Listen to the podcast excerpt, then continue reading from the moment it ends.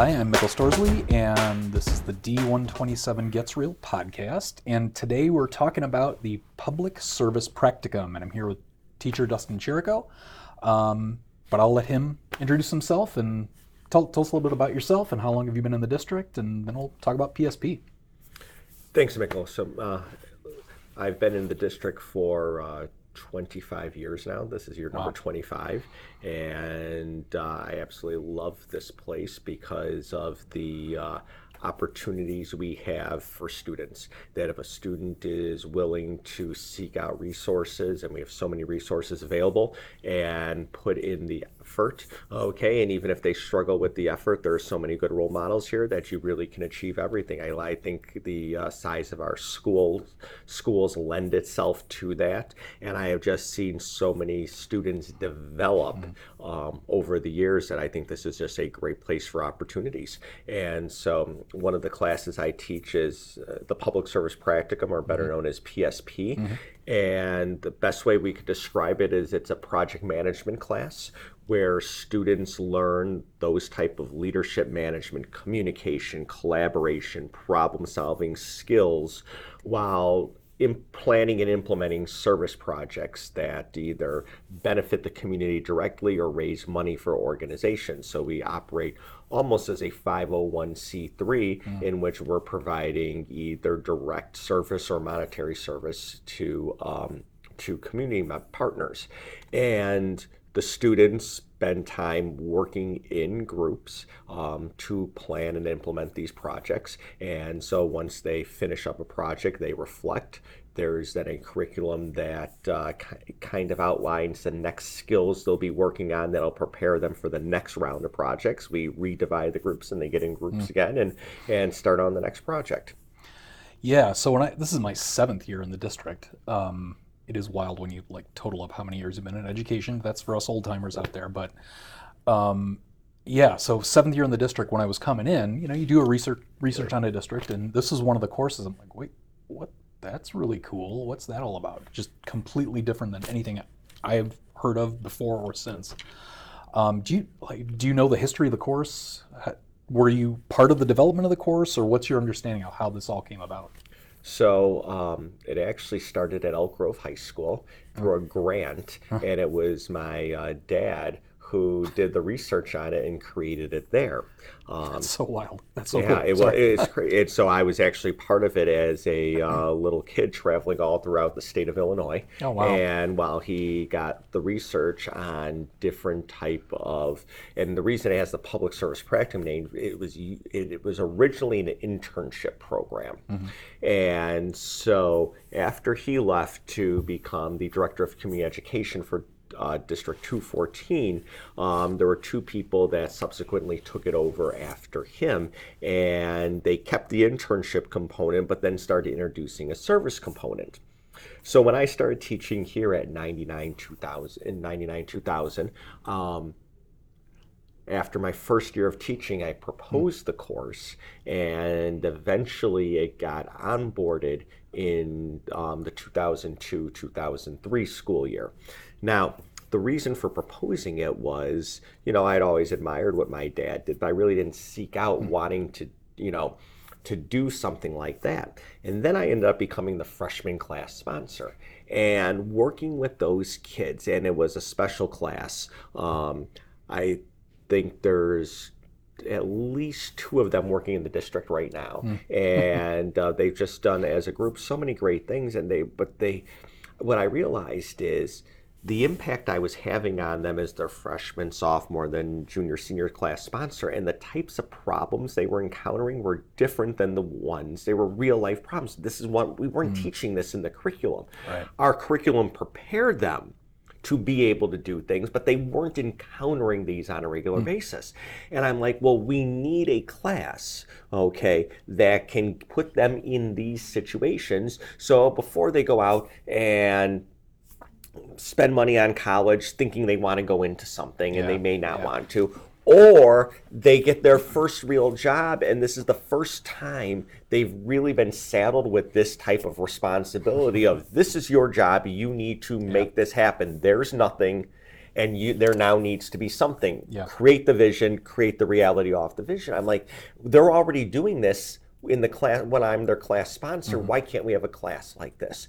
And so it went through, it got passed, and we the first year we ran one section of it, and um, it's grown since then. But that was really the basis of it. Now that you've learned all these skills, okay, what are you going to do with all of that information? Now back at that point, um, there was probably about 14, 1500 students in the district. Yeah. So, a- and the Grayslake D127 area was completely different. So I actually started with the internship component hmm. along with the service. And after about two years, I phased out the internship component because you know what?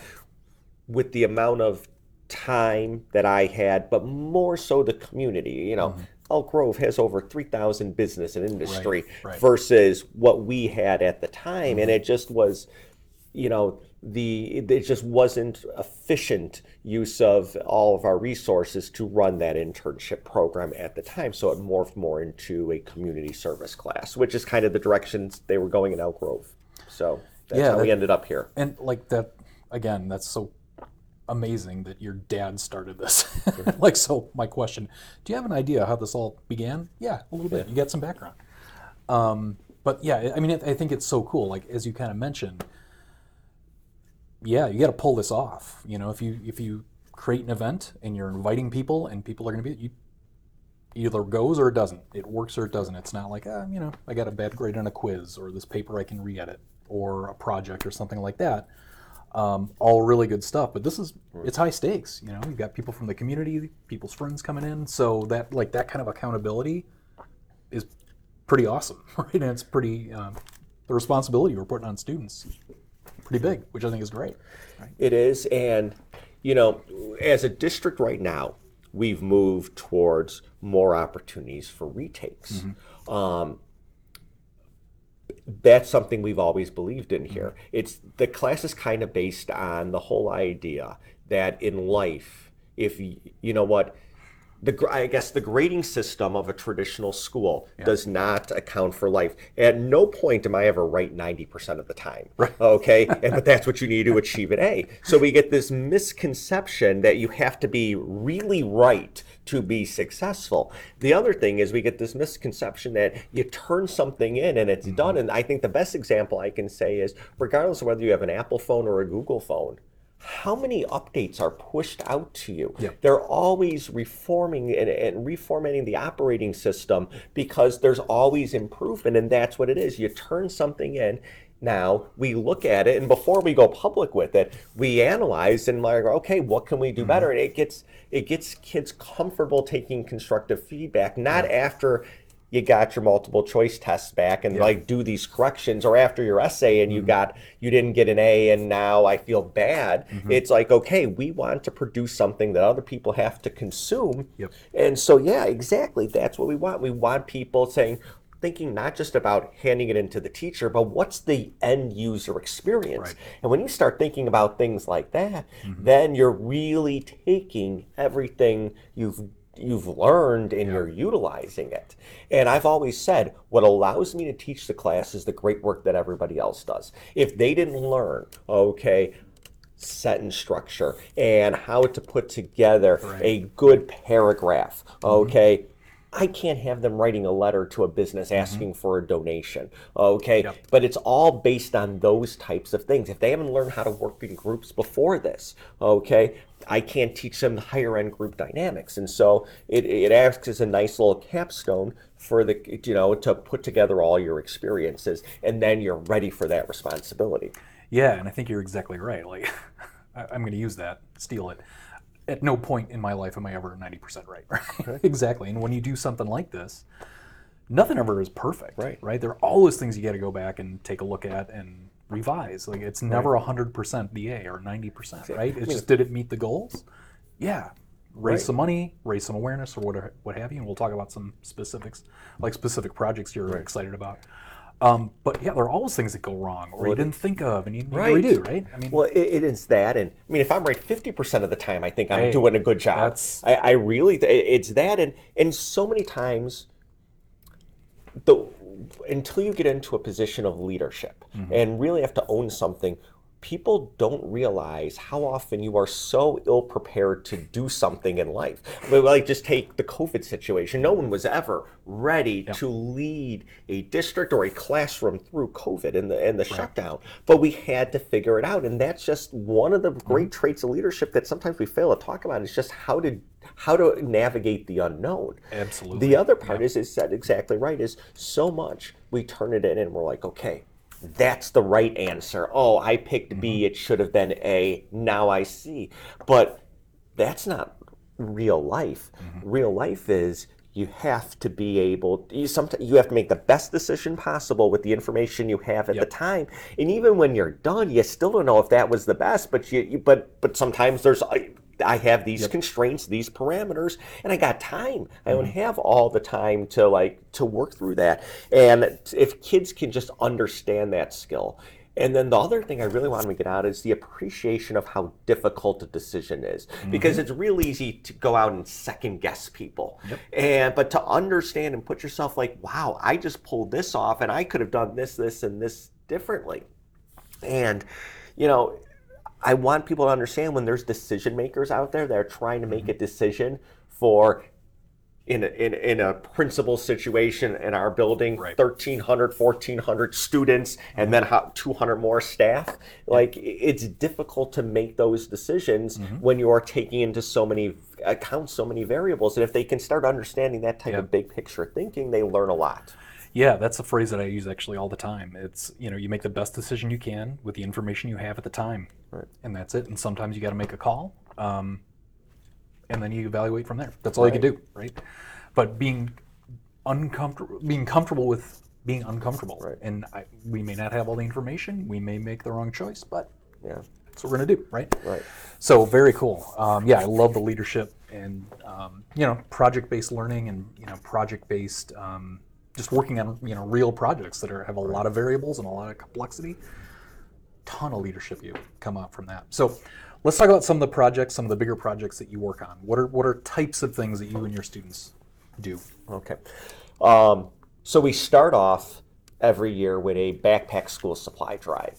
Why? It's really easy mm-hmm. because it's you, you, you follow the, a pretty simple process, but it teaches students to communicate because they have to mm-hmm. decide when they're gonna go out and collect the stuff, mm-hmm. when they are gonna go then, and if they get check donations, when they're gonna go shopping for things. It forces them to communicate. The other thing they learn from this is again, it's about that 90% mentality. Mm-hmm. 90% is an A. And we set a goal, they always exceed the goal, but then they can reflect back on it and realize okay, did more than half the businesses or houses with you give you a donation or did less? And not for, always it's way less than 50%. percent mm-hmm. Well, then how is it that you exceeded what you thought at the time was a high goal? Okay. But you failed more than you succeeded. And it's letting them understand the market share idea mm-hmm. of this. Mm-hmm. Okay, you're not trying to convince everybody. You're not shooting for 90%. You're getting into segmenting things and like who can you help? Who do you have the resources to help? Or who has the resources to help you? And you don't need to win everything, but you need to have a plan that works and really trying to give them realistic expectations. So we start with that because it's very foundational. It gets them working together. And then our next thing is what we call our school's Gold, Gold Week, which is our childhood cancer um, awareness and fundraising week. And so with that, we divide up. We first have a public service campaign mm-hmm. where we put up banners and posters and signs in the hall explaining what we're doing, why we're doing it. And we talk so much about the why. People need to mm-hmm. understand the why. If they don't understand why you're doing it, you know, the what doesn't matter. And that's kind of our curriculum based on, you know, the very famous TED Talk by Simon Sinek, Start with Why. But we're, we're installing that. Like people don't buy what you do; they buy why, you you, do do, it. it, and The it's that circle. Connection, great. right? Yeah, so best. now they're understanding that, Yeah. and that then later, everything we do, we scaffold. Mm-hmm. Okay, so or not, and so we teach a little bit here, but then we're going to circle back and we're going to do it again. So we're going to talk throughout the, the year. Right. There's going to be four or five hundred times when they're going to have to realize start with why, start with Mm-hmm. why. Okay, and let people understand the your why before you get into your what. So we start with that. Um, then we have a fundraising arm of it, which is we we come up with a product. This year we had two. They uh, first thing is they wanted to help the group Alex's lemonade stand. Oh, yeah. So um, we said, all right, well, let's sell lemonade. One of the kids said. Yep. So then we said, all right. well, They thought originally, let's sell Minute Maid lemonade, and so now they had to do all the calculations based on if they Yep. bought the lemonade. Then someone else suggested, well, why can't we get lemonade everybody loves, like Raising Cane's or Chick fil A. So we went to both of them and we ended up partnering with Raising Cane's because of the discount they gave us. And I think in selling lemonade, I think they ended up selling, well, we, we sold over 100 gallons of, or no, exactly 100 gallons of lemonade in four school days. Wow. And so they, our students were talking to the regional manager in charge of fundraising for Raising Cane's and going Cool. back and forth negotiating prices. they put together a plan of why we wanted it at a certain price because if we got one gallon and we had uh, 16 ounce cups, but with ice, that would be 12 ounces. So they're doing all the math. And again, it, that's where this. it- I had a lot of students that are in our AMDM class, mm-hmm. okay, which deals with real life math, and these kids led that aspect of the project. Perfect. So like they're using all their real, real the skills they've learned from the curriculum, but now in real life situations, and they put together a great business plan, and they're going back and forth with a, with Yeah. a manager, you know, of raising canes, and so they're they're getting real life Yeah. skills of that, and so then, um, so that becomes an aspect of what we do. We design a shirt, and we sold out of shirts, and so we sold um, 200 shirts, and so, but again, they're working with the artist of this company, American Outfitters, who designs the chairs for the Boston Celtics. So again, you're working with real companies that are local companies, and you're getting access to some good professionals, and you're going back and forth with them. You're working on setting on uh, setting up an online store for pre-orders, and so they're learning all these little skills. And again, they never had these skills to begin with, but they're just thrust into situations where if this is going to happen, it's going to happen because I made it happen. Yeah. So I mean, that, what's really cool about I love that so much, and that's what I love about anything project based. But this being, you know, the outcome of this, you're, you're raising money. It's going to childhood cancer. It's like a real, a real, real thing, a real goal, a real kind of a noble goal, right? Um, but all of those skills that you kind of listed off there, it's they may have the skills, but how do you stitch them all together? How do you realize like what is the problem here? What am I running into? How do I analyze that? How do I evaluate how to go about it? I might need math skills. I might need graphic design skills, or I might need help. You know, where do I get the resources to get the job done? And putting all of that together is such a different. It's a, just a different proposition than, as you say, I got it's a multiple choice and I got to be zero or one, right or wrong. It's you got to put all of this complexity together and get it to work, and it's it's got to pay off, right? So Right. love it, love it, cool.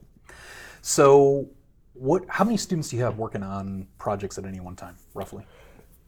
So there are currently there's three classes and there are 78 total students. Okay. And so if it's a project, they're ideally they are in a group of about four students. You know, three to five is probably the best ratio because so that they all have some type of ownership in there.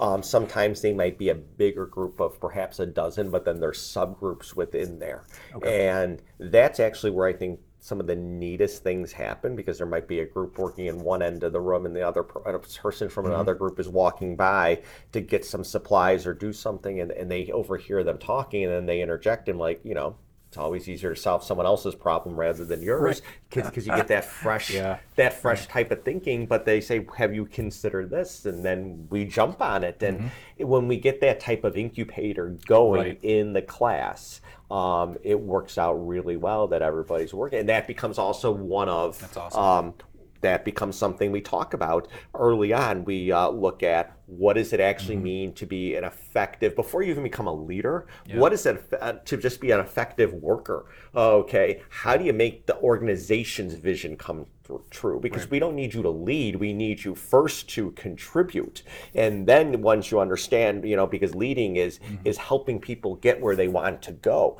And so first you got to be that, and then how do you collaborate? What does good collaboration work with or, or uh, look like? Excuse me. Yeah. One of the things and it's how it's just kind of in the way we approach it is they read an article about how Run DMC and Aerosmith collaborated under the under the leadership of Yeah. Rick Rubin to for the, the to collaborate on Walk This Way and how Rick Rubin had to sell the idea to both of them. And it was originally designed to help Run DMC and make rap more mainstream but Run DMC mm-hmm. originally balked at it. Mm-hmm. And so I give them this article that that explains the process and says this is what like part of getting good collaboration is sometimes you're just convincing people why they ought to work together and the benefits. That's and if people can't understand the the benefit for them and why then why would they want to help Mm-hmm. you and and getting into that mindset then there's another part of it that after they recorded um, it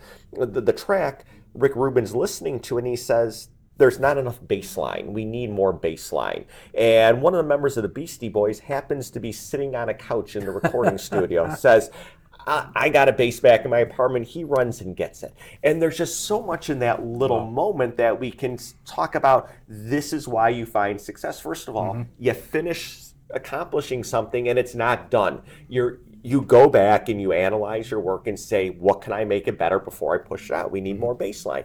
Then you have the idea of how do you become a successful employee? And uh, I completely understand the importance of work life mm-hmm. balance, but sometimes you just need to be there. And if you're putting yourself in a situation, you know, making yourself available mm-hmm. to your team, good things happen. And then you know, it's not your song, but you know, always looking to help someone else out. If I can help you out, you know, that's what's going to lead to a positive culture. And so, you know, that article has a little bit, but it kind of outlines what we're about as an organization Yeah, when we go and help people. So that becomes kind of the curriculum of what we want to do. So there's expectations of how we approach these things and how we achieve our goals.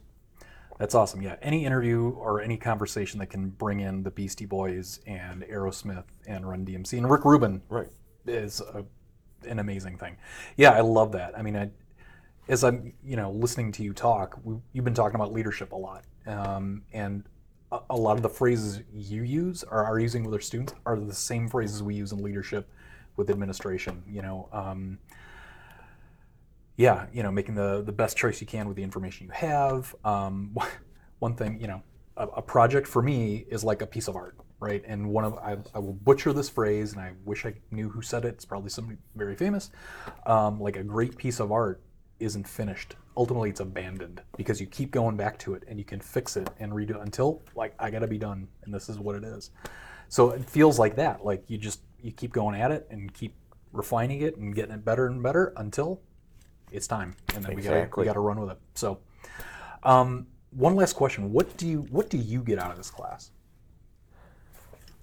Um, well, I think I, I have one of the greatest teaching jobs around in that um, every day when we come in, we're we're working together creating things, but we don't know what the end goal is. It's like, you know, Right. I, I, don't know if I could have done this this long if it was the same thing over and over. Mm-hmm. Yeah. And this just so that that's the reward is that also in a way I get to practice being in it like almost running a business Mm-hmm. but doing so at a school and helping people out um, like that's kind of the the like on a on a selfish personal side of it um, but with the kids it's to see them their excitement Mm-hmm. and the aha moments. There have just been over the years just so many aha moments when they know they have it Yeah, and they right. figured something out.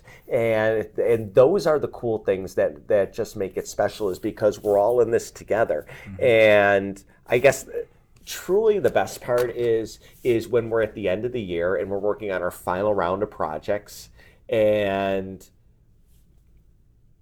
we we know what each other is saying almost. We mm-hmm. are just talking at a completely different level Yeah. than we did at the beginning of the year. And just we approach the problems differently mm-hmm. when I- I'm seeing things the way they're seeing things and they're seeing the way things I am. That's that's cool. Is that we when we're when we just approach things mm-hmm. and that final round of projects when we're like humming like a well-oiled machine.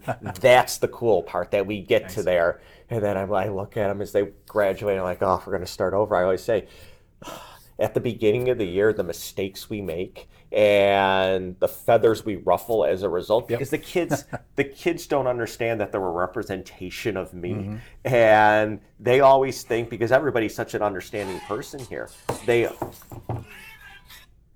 they always think, well, so and so won't mind this, so and because we're doing good things. We're mm-hmm. doing good things, so so and so is going to understand. And I always feel like they say at the beginning of the year, Jericho, you just finished with this group. You did such great things. What what happened to you over the summer? Why why?